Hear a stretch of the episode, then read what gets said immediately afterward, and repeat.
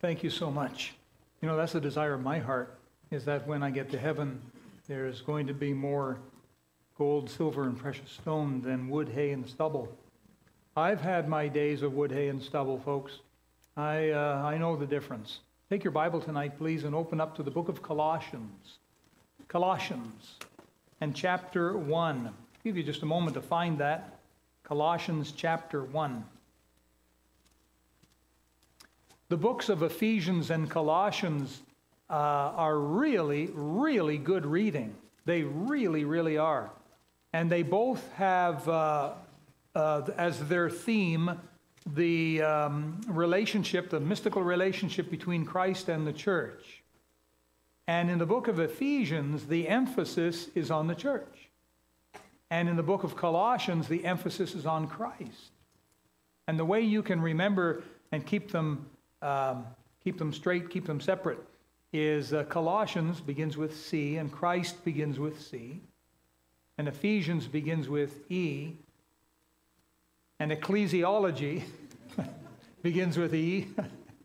so ecclesiology is the study of the church. So there's Ephesians, the emphasis being on the church, and there's Colossians, the emphasis being on Christ. And that's what we have here. Look in chapter 1, verse 14. Notice Paul writes, In whom we have redemption through his blood. Now, who do you think he's talking about? Right, our Lord Jesus even the forgiveness of sins. Amen. Aren't you glad about that? And Paul goes on to describe Christ, who is the image of the invisible God. Everything that God, the invisible God, is, Jesus Christ is. That's the idea. The firstborn of every creature. For by him, now verse 16 is what I'd like you to zero in on. And there's two words in particular I'd like you to see. For by him were all things created that are in heaven and that are in earth visible and invisible, whether they be thrones or dominions or principalities or powers. All things were created by him and for him. And we're just going to stop there. Tonight we're going to be talking about the Christian spiritual battle. The two words I wanted you to see here in verse 16 were visible. That's the first word. Guess what the second word is? Invisible, right visible and invisible. so let's begin with a word of prayer now. Our loving Heavenly Father, we don't pretend, any of us, we don't pretend to, to know the end from the beginning or to have all of the answers. But we know who does, and we can depend on you and come to you, and we do, Lord, right now. And in prayer, we humble ourselves at your mighty throne, and we ask you for continued mercy and grace in our lives. Father, we pray one for another and uphold one another the best we can because we're struggling, all of us. The pastor struggles, the assistant pastors struggle, the deacons struggle, all of the people of the church struggle. Day after day, it's a struggle. Many times we groan under the struggle. Lord, so many times we make mistakes and we open our mouths when we should keep them closed. And we go places we shouldn't. And we do things we ought not. And then on top of that, we don't do the things we ought to be doing. And sometimes don't go to the places we need to go to. We're really mixed up. All these things have some kind of repercussion.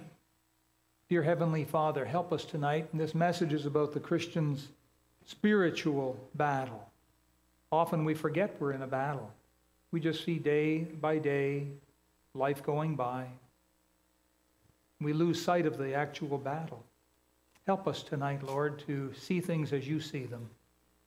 Maybe if we could hear the, the cries from the battlefield, if we could maybe smell the spiritual gunpowder.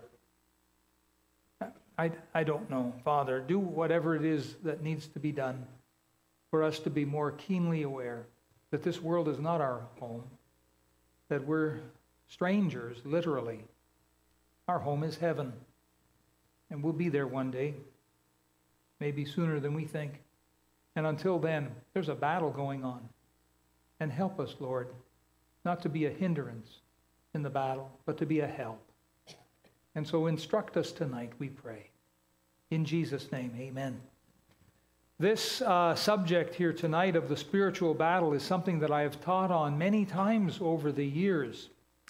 But you know, as I, as I see the world getting closer and closer to that coming uh, horrible seven years known as the tribulation, as I see that approaching, and every day brings us closer to it, one step closer, make no mistake.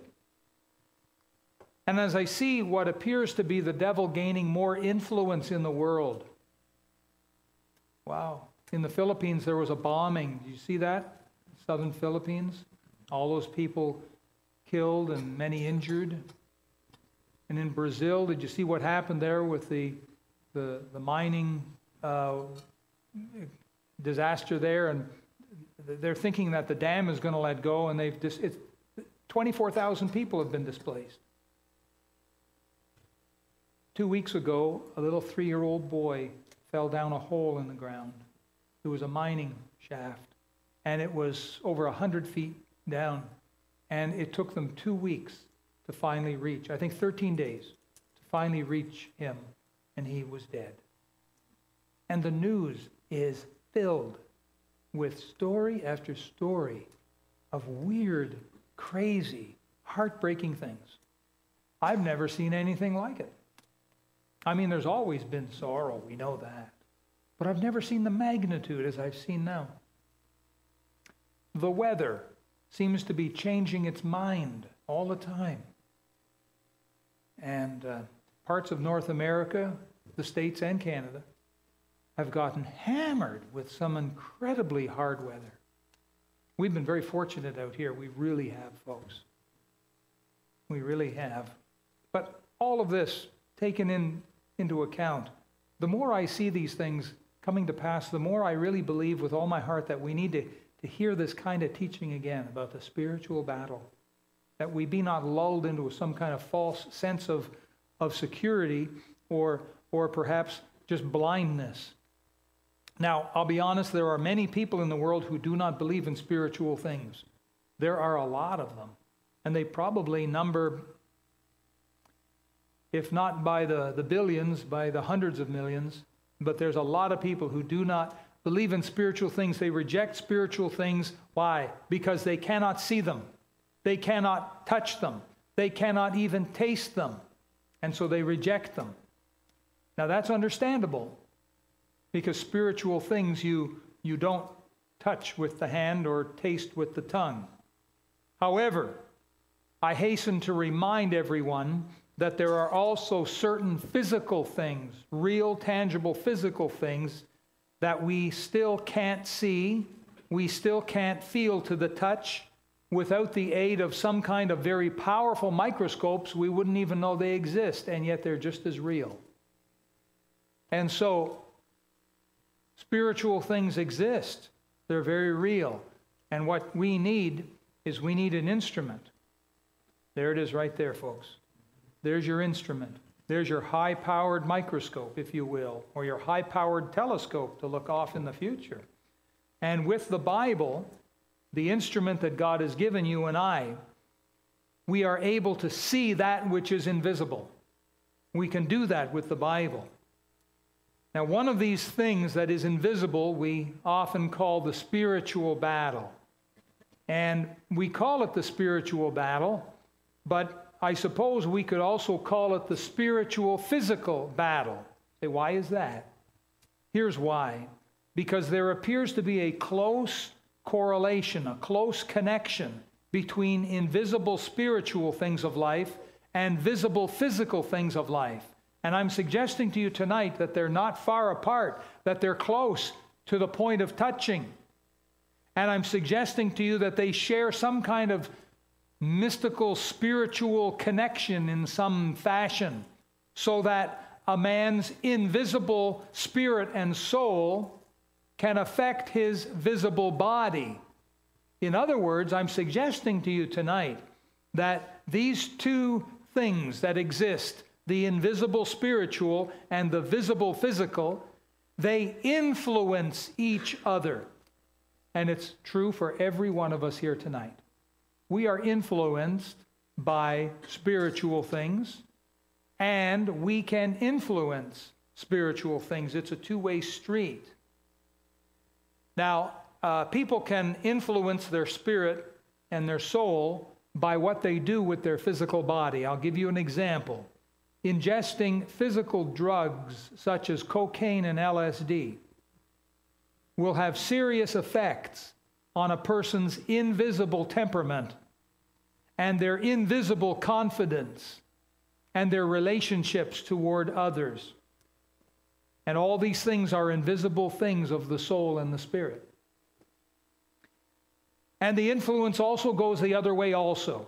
It's well documented that the invisible things such as stress and worry can produce some pretty serious physical side effects, such as ulcers, migraines, and heart attacks.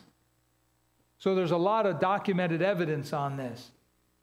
But let's not stop there because the picture's not complete.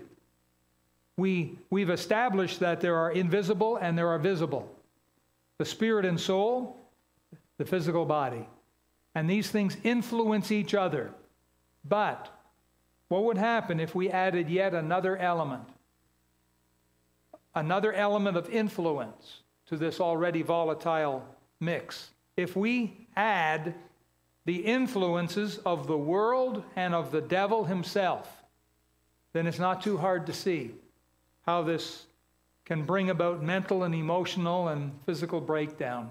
And you know it, and I know it. There are many people in the world today whose lives are in constant turmoil because of this back and forth influence the physical upon the spiritual, the spiritual upon the physical. And some people must rely on heavy medications so that they can function and just get through a day. There's a lot of that. And we see plenty of evidence in the Bible to support this understanding of the invisible and the visible influencing each other. Now, for example, observe in the Bible the visible behavior of some people who were possessed with invisible demons. Boy, that's evident in the Bible, isn't it? Demon possession. They were possessed with invisible demons, and as a physical consequence, the influence of the spiritual upon the physical, as a consequence of the possession by invisible demons, we see superhuman strength. We see irrational behavior. We see nudity. We see even several attempts at suicide. But would anyone deny the visible reality of their superhuman strength? Would anyone deny the visible reality of their irrational behavior or their, their dis, nude display or even of their attempted suicides? No one would deny it. No one, not even the most worldly of people, would deny it. Of course not. But the question is what caused it? What caused all of that physical behavior? What caused all of that, that influence in that person's life? Turn back in your Bible to the book of Ephesians, just a few pages, and go to chapter 6.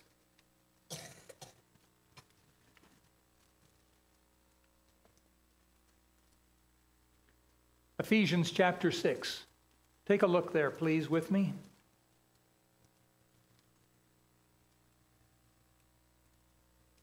Verse 10, where we'll pick up, Paul writes, Finally, my brethren, be strong in the Lord and in the power of his might. Now, pause. Why would Paul write that if there was not a visible and invisible, a physical and a spiritual, and the influence they have on each other? Why would he write that? If there was no connection between the physical and the, and the spiritual, if there was no connection at all, why would he write this? Be strong in the Lord and in the power of his might. Why would we need to be strong in the Lord? Why would we even need the power of his might? If there's no unseen enemy, no invisible influence that can affect us. But apparently there is. And look, he goes on, verse 11 put on the whole armor of God, every bit of it. That's what he's saying. That ye may be able to stand against the wiles of the devil. Someone says, What are wiles? Well, Wait a little while and you'll find out. No, I'm just, that was terrible. A wile is a cunning trick, not just a little party trick where, you know, it, you know, watch, or how do they do that again? Where they, uh, they boom, do something like that and make the finger jump. Uh, like, oh, ho, ho, little party trick. No, no, no, that's not what the devil's up to. He's not trying to tickle your funny bone. He's trying to break your bones. He is a, like a roaring lion walking about, seeking whom he may what? Devour. He plays for keeps. And the wiles of the devil are like a, a trap door through which you fall and get seriously hurt, if not destroyed. These are the wiles of the devil. Put on the whole armor of God that ye may be able to stand against the wiles of the devil. And here's why. Verse 12, read it out loud together with me. For we wrestle not against flesh and blood, but against principalities, against powers, against the rulers of the darkness of this world, against spiritual wickedness in high places. In that one verse, you have the invisible spiritual and you have the visible physical. You've got them both in that verse.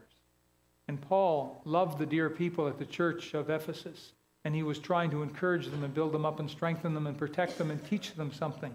And this is so important for us today. The invisible spiritual influences the visible physical. The invisible influences the visible. The spiritual influences the physical. And it goes both ways. Now, in our time remaining tonight, let's use our instrument, our Bible, and let's observe the physical and the spiritual side by side. We're going to take a little journey tonight, and we're going to look at both sides. We're going to get to look behind the curtain. So please, let's go back in the Old Testament. We're going to go to the book of Numbers. Now, that's easy to find. What's the first book of the Bible? What's the second book? Exodus. What's the third book? What's the fourth book? Numbers, chapter 22. Numbers 22.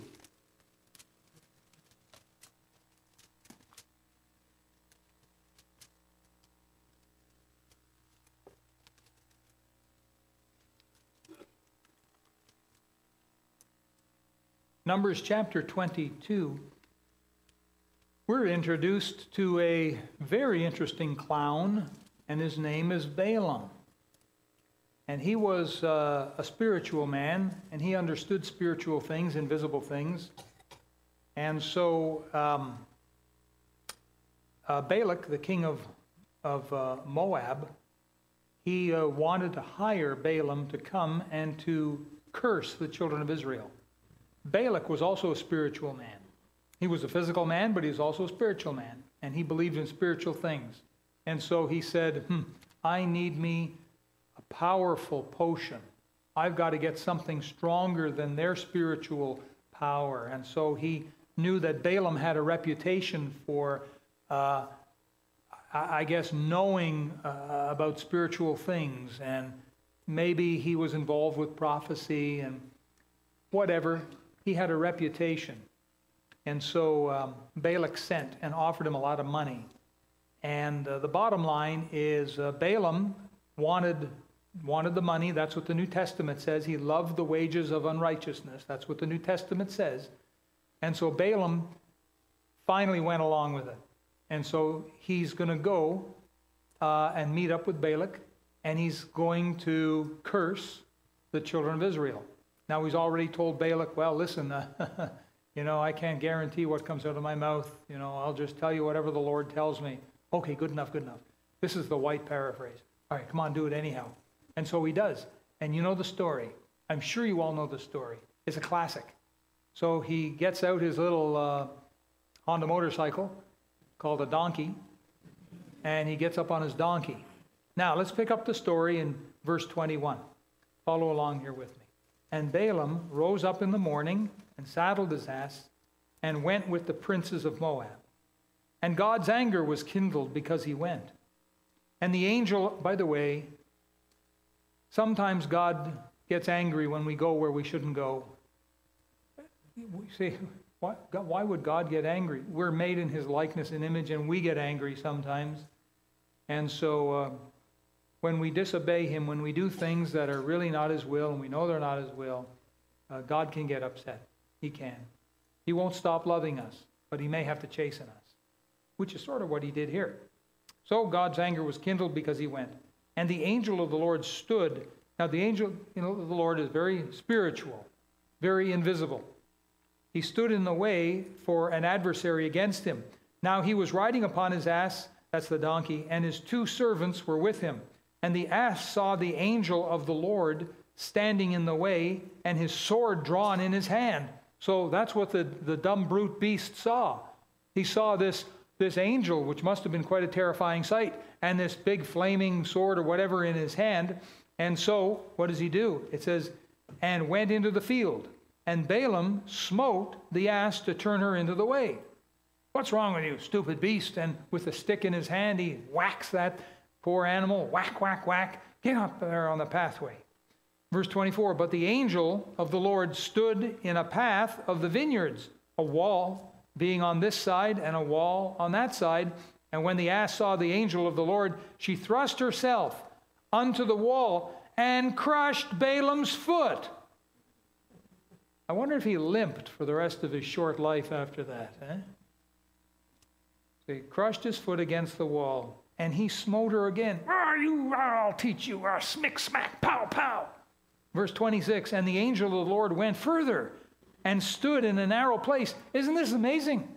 Here you have the physical and the spiritual playing out before your very eyes. Our instrument, the Bible, reveals it, it pulls the curtain. It shows us what's happening in the visible, the physical, and it shows us what's happening in the invisible, the spiritual. At the same time, we've got it played out here for us. So, verse 26 the angel of the Lord went further and stood in a narrow place where uh, was no way to turn either to the right or hand to, to the left. And when the ass saw the angel of the Lord, she fell down under Balaam. And Balaam's anger was kindled, and he smote the ass with a staff. Pow, pow. And the Lord opened the mouth of the ass, and she said unto Balaam, What have I done unto thee, that thou hast smitten me these three times? Can you imagine this? This idiot, he is in, he doesn't realize that the donkey is speaking Hebrew. He can't, it doesn't click. And so he answers back. He talks back to his animal. Eh, Balaam said unto the ass, Because thou hast mocked me, I would there was a sword, or a sword in mine hand, for now would I kill thee. And the ass said unto Balaam, Am not I thine ass, upon which thou hast ridden, ever since I was thine unto this day? You may be wondering why I'm talking like that. Uh, because the, the ass uh, apparently is female. See? She fell down under Balaam. So, what do you expect her to sound like? Eh? Was I ever wont to do so unto thee? No, it was a female ass, so she sounded sweeter. Anyhow, Balaam says, Nay. Then the Lord opened the eyes of Balaam, and he saw the angel of the Lord standing in the way, and his sword drawn in his hand, and he bowed down his head and fell flat on his face. Good for him. He should have gone back home, but he didn't. He kept going. Here we have a very interesting portion of the Word of God showing us both the physical and the spiritual happening at the same time. Now you say, wow, that's an exciting story. I'll have you know that there's a spiritual battle happening around you. Wherever it is that you live, wherever it is that you work, wherever it is that you go to school, wherever it is that you go shopping for your groceries, in this world there is a spiritual battle going on. And we can't see it. God knows all about it. The, the angels know all about it. The demons know all about it, and the devil himself knows all about it and we're warned about it in the Bible. God has not given us eyes by which we can see spiritual things. We have eyes of flesh and blood. We can only see things of flesh and blood. We can't see the invisible. We can only see the visible. That's why we need this book to tell us what's going on. But you see, there's a, an, an incredible example. The Bible's full of these. Let's take a look at one more. Let's turn to the right to the book of Second Kings. Second Kings, chapter 6. Second Kings, chapter 6. Boy, this is an exciting one. Wow. Don't fall asleep. Don't miss this one. Second Kings, chapter 6. This is uh, in the days of the prophet Elisha. He came after Elijah. Elijah went home to heaven, and Elisha took up his mantle and continued on his ministry. And so, uh, Elisha was just telling what God told him, and it was foiling the plans of uh, a nasty old king. And uh, he was the king of Syria. He was warring against Israel. If you know anything about the history of Israel, they had a big split. And um, they, uh, the whole kingdom divided 10 tribes and two tribes. And the top 10 tribes were known as Israel, and the bottom two tribes were known as Judah. And Elisha lived in the area of the top 10 tribes. And so they had their problems. They needed revival. They never had one good godly king, never. Uh, Judah had a number of good godly kings, but they had some bad kings in there too. But the northern 10 tribes never, never had one good king. Boy, they really needed a man like Elisha.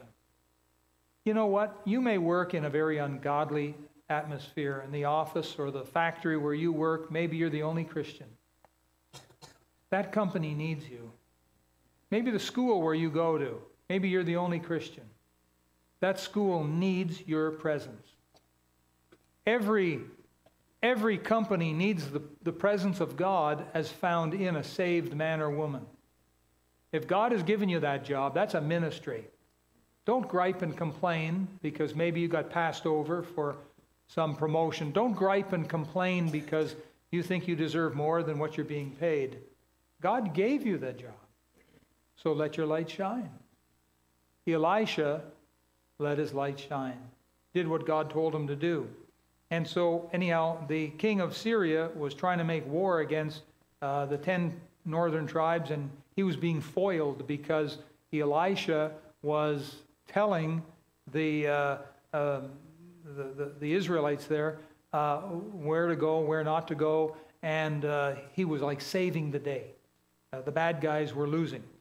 And so, anyhow, verse 13, uh, and he said, Go and spy where he is, that I may send and fetch him. And it was told him, saying, Behold, he's in Dothan. So the king wants Elijah. Go, go get him, boys. Capture him. Kidnap him. Bring him, bring him to me. Well, he's in Dothan. Verse 14, Therefore sent he thither horses and chariots and a great host. And they came by night and compassed the city about. And when the servant of the man of God was risen early, so whether it be four in the morning or four thirty or five in the morning or whenever that was, and gone forth, behold, an host compassed the city, both with horses and chariots. And his servant said unto him, Alas, my master, how shall we do? It's like the servant comes running back in the house, and he says, The jig is up. What will we do? We're up against the wall. You know, it's 10,000 against two. What are we going to do? And so, verse 16, he, that's Elisha, answered, Fear not, for they that be with us are more than they that be with them. Can you just picture now the servant looking around, counting? One, two.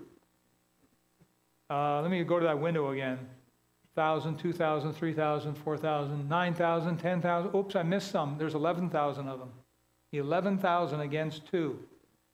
That's all I see. And Elisha says, Don't worry, there's more of us than there are of them. Wow. What'd you have to eat before you went to bed? Verse 17 And Elisha prayed and said, Lord, I pray thee. Now, underline these words in your Bible, would you please? Take your pen or pencil. Open his eyes that he may see. And the Lord opened the eyes of the young man, and he saw. And behold, the mountain was full of horses and chariots of fire round about Elisha. So Elisha was absolutely right. There's more of us than there are of them, don't worry. Did you know that greater is he that is in you than he that is in the world? Did you know that? Why would we be told that if there weren't a spiritual battle? The greatest trick of the enemy, the devil, is to make you think there's no battle. To make you think when you go to work, when you go to school, ah, it's all just physical thing, this guy, that gal, this place, that place. It's all just physical. It's all there is. That's one of the greatest tricks is to deceive you. A great magician will deceive you. And he'll he'll direct your attention to this hand when he's doing something with this hand over here. Great magicians are like that. The devil is the greatest. So let's continue reading. Verse 18 And when they came down to him, Elisha prayed unto the Lord and said, Smite this people, I pray thee, with blindness. And he smote them with blindness according to the word of Elisha. Wow. And Elisha said unto them, This is not the way, neither is this the city. Follow me, and I will bring you to the man whom ye seek. they're all blind. And so they're all holding on to each other. How many thousands of them there were, I don't know and he, he led them to Samaria. And you can read the rest of that story there, but you have it played out right on paper in front of your eyes. You've got a physical and you've got a spiritual happening at the same time. I wonder tomorrow when you go into work and you see the physical, I wonder what the spiritual is. Or when you go to school, I wonder what the spiritual part is. I wonder how the devil is trying some battle did you know that there is a clash between angels and demons? The Bible makes that clear. That stuff really is still happening. But the devil's greatest trick is to put us to sleep that we're not even aware of the spiritual battle. And I'm here tonight to help open our eyes that we may see that there is a physical and there is a spiritual, and they are connected. They influence each other. The things of the spiritual side of life influence the physical side of life. And likewise, what you do physically will have an effect on the spiritual side. They're connected, folks. And there's a battle going on, and we need to be aware of it. And I'd like you to turn to the New Testament now, to our last portion of Scripture, and it's found in the book of Acts. The book of Acts, chapter 27. I'd like you to go there now. We have here the Apostle Paul and the Apostle Paul knew all about the battle. He was keenly aware of the spiritual and the physical. He knew that when you do things in the physical, it has an effect in the spiritual. And when you do things in the spiritual, it has an effect in the physical. And if it weren't true, then why do you even pray? Prayer is a spiritual activity. Amen? And don't we pray in order to see answers to prayer on the physical side? Of course we do. That's why we're praying for our sister Bommy and we're praying for our sister Sandra because we want to see God do a miracle. You say, but, but Pastor, what if it's not in God's will?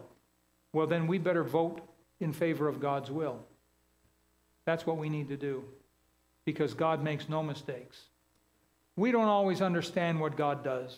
The loss of a job, the loss of a loved one, the loss of a, a car or a house, the, the, any kind of loss and we say, oh, why did that have to happen? Some of us are real good at it. And you know what we do? Is we, we put on a, a record. You remember the old records? For the younger people, they were round things, about this big. They tend to be black. And they had all these fine little grooves in them. And they had this arm with a needle. And you put it on, the record goes around. Shh and then you'd start to hear the sound and the music and so on on the record. And what some of us do when things go wrong, as, as it often does, is we put on this record. Oh, why does this always have to happen to me, me, me, me, me, me? I don't know how we manage to hang on to that stuff, but some of us are good at that. Oh, it always happens to me. I wonder how many billions of people play that record. Maybe the devil gives it to us. I don't know. Let's get rid of it tonight. In Acts chapter 27, the Apostle Paul is in this ship, and the ship is headed toward Rome. And Paul advised them not to make the journey. But all of the professionals looked at the weather vane, they stuck their finger in their mouth and they checked for the direction of the wind and they said, um, "Hmm, looks good. Let's let's go." The owner of the ship, the uh, governor uh, of the ship, also they all agreed it's good, and so all right, we're sailing. And so, you know, the Apostle Paul said, All right. And so they all went together, and there's a couple of hundred of them on the ship. They get out to sea, and this wild storm hits. It's called Euroclydon. And these winds somehow over the Mediterranean. I'm not a meteorologist, so I don't understand all of the weather things, but when the warm air and the cold air mix somehow, it creates havoc on the open sea and the ship was caught in the middle of it. And for days and days, they were caught in this incredible storm. Now, let's pick the story up here, chapter 27 and verse number 19. And the third day we cast out with our own hands the tackling of the ship. And so they'd already done a, in the verses before, you see verse 14, Euroclydon, see that? That word means a violent agitation. That's what the word means. That was the name of the storm, violent agitation, in Greek, Euroclydon. And so they did all of these things. And uh, verse 20, uh, and when neither sun nor stars in many days appeared, and no small tempest lay on us, all hope that we should be saved was then taken away. Everyone on board, everyone thought, we're going to die. We're all going to die. We're going to die. If we don't die today, we're going to die tomorrow, whenever that is. We haven't seen the sun or the moon or the stars in days now. We don't know what day it is. We don't know what time of day it is. But we're all going to die.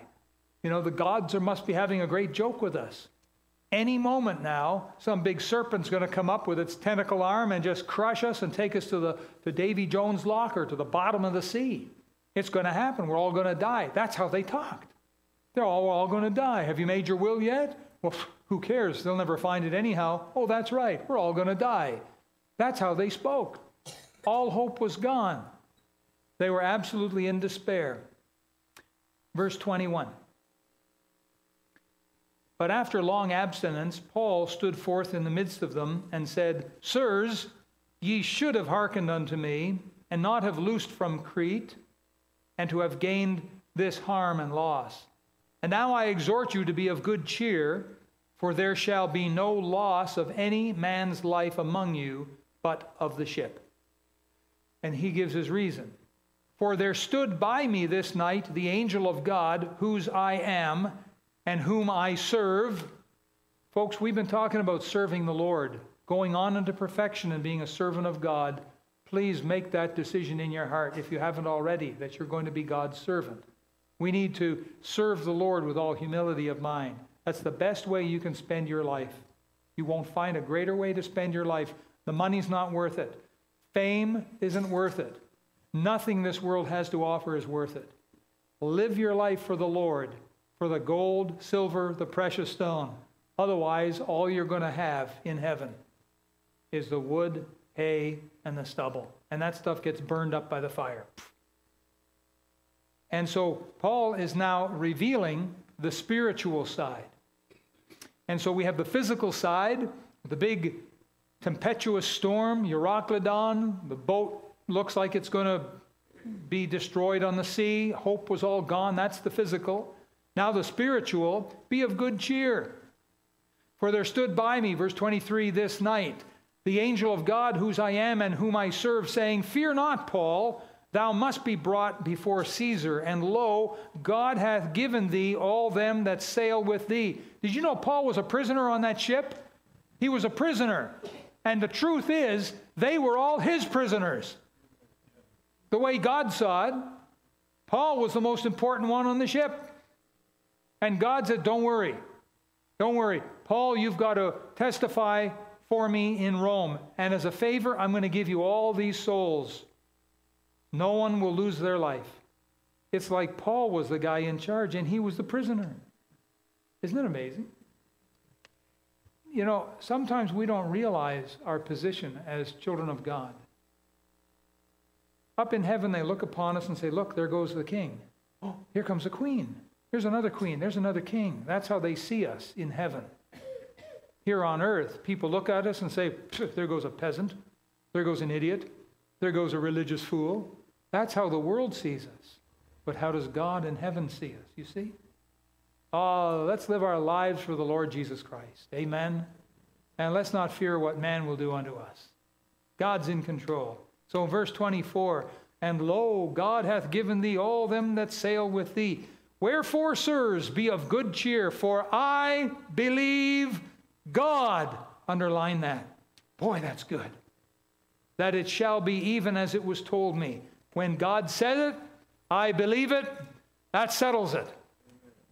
Someone said, I tell you what, God said it, that settles it.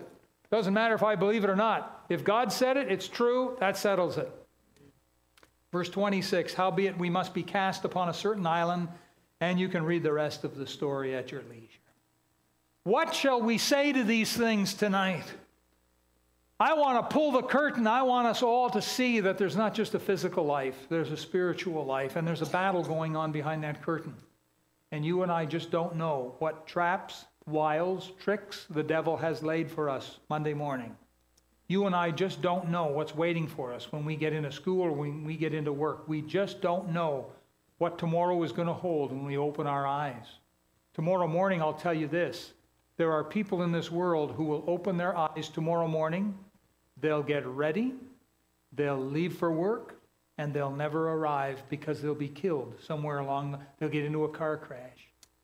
There'll be a horrible thing happen to them. You say, How can you be so sure? I'm just going by the odds. Hey, I read the news too. And I read all the time. People have these wild car crashes getting to work first thing in the morning.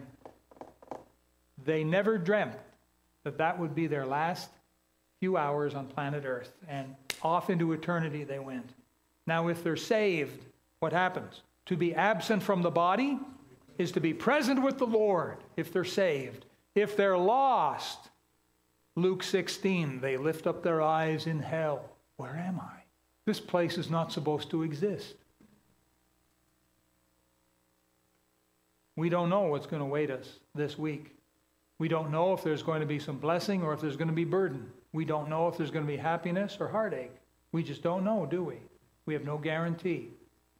But we do have guarantee on this moment now. What shall we say to these things? This physical and spiritual and the influence they have on each other and the spiritual battle that's going on. What shall we say? I say this I urge you tonight. I urge every single person here tonight to live your life every day hand in hand submission to the Lord Jesus Christ. You won't find a better way to live your life. I encourage you to humble yourself at the feet of Jesus every morning and ask Him for protection. The book of Job shows us very clearly the physical and the spiritual. What went on, that conversation that went on between Satan and God and the reasons why Job went through what it was he went through. It's shown to us in the book of Job. And something very interesting Job was in the habit of asking God for his hedge of protection. If you've ever read the prayer of Jabez, Oh, that thou wouldst bless me indeed and enlarge my coast, and that thine hand might be upon me to keep me from evil, that it might not grieve me. He was asking God's hedge of protection. One of the reasons why some Christians go through so much heartache is because they don't ask God for a hedge of protection. They are not going into the spiritual in order to affect the physical. It never occurs to them to pray God's hedge of protection around their family and their home and their car and all the works of their hands on every side. It doesn't occur to them to pray for God's protection on their reputation and on their cash flow. It doesn't occur to them to ask God for his hedge of protection around all that God has blessed them with. I urge you to do it. Oh, I encourage you to do it daily. Ask God for his protection. I do. I suggest you pledge to Jesus your undying love and devotion and worship and adoration. You see, the truth is, when Jesus stands beside you, there is no spiritual or physical bully that can possibly harm you. Now, I read a post on a discussion group online. It was written about a year ago by a woman who shared the bullying experience she went through as a 13 year old girl in school. She wrote that there was a boy, a loudmouth bully, at her school that took notice of her and began to mock her and push her around and caused her a lot of grief. And one day, after a few months of this, she suddenly realized that she probably ought to talk to her older brother, who used to go to that school and had graduated, and he was a great big galoot, and he worked out in a gym, and he had a big facial hair and hair under his arms, all, all kinds of muscles and things like that. Her older brother uh, nodded. She told him all about it, and her older brother nodded and said he'd take care of it. Well, later that night, her older brother managed to get the bully's phone number, and he called him, introduced himself on the phone, and point blank told him to lay off his kid sister. The bully just laughed and mocked the older brother over the phone. The next day, the older brother said to his kid sister, Hey, I'm going to drive you to school. When they got there and they got out of the car, the older brother recognized his old gym teacher, who was also a tall, tall, large man. The two men laughed and shook hands and started talking. That's when the school bus pulled up, and off gets the bully. What a picture! As the bully saw the girl standing next to this huge stranger. And the bully watched he watched her as she tapped her brother on the arm and pointed toward the bully. The woman finished writing her post by saying that was the last trouble she ever had with that bully. In Proverbs 20, verse 8, it says, A king sitteth in the throne of judgment, scattereth away all evil with his eyes. That's Proverbs 20, verse 8. Folks, when will we wake up and realize that we need Jesus standing beside us all through the day? Hmm? When will we realize that just one look from Jesus will scatter all evil away from us? Why don't you come on the invitation tonight and ask Jesus to stand beside you this week? Someone here for sure is going to need Jesus. Let's stand for prayer now.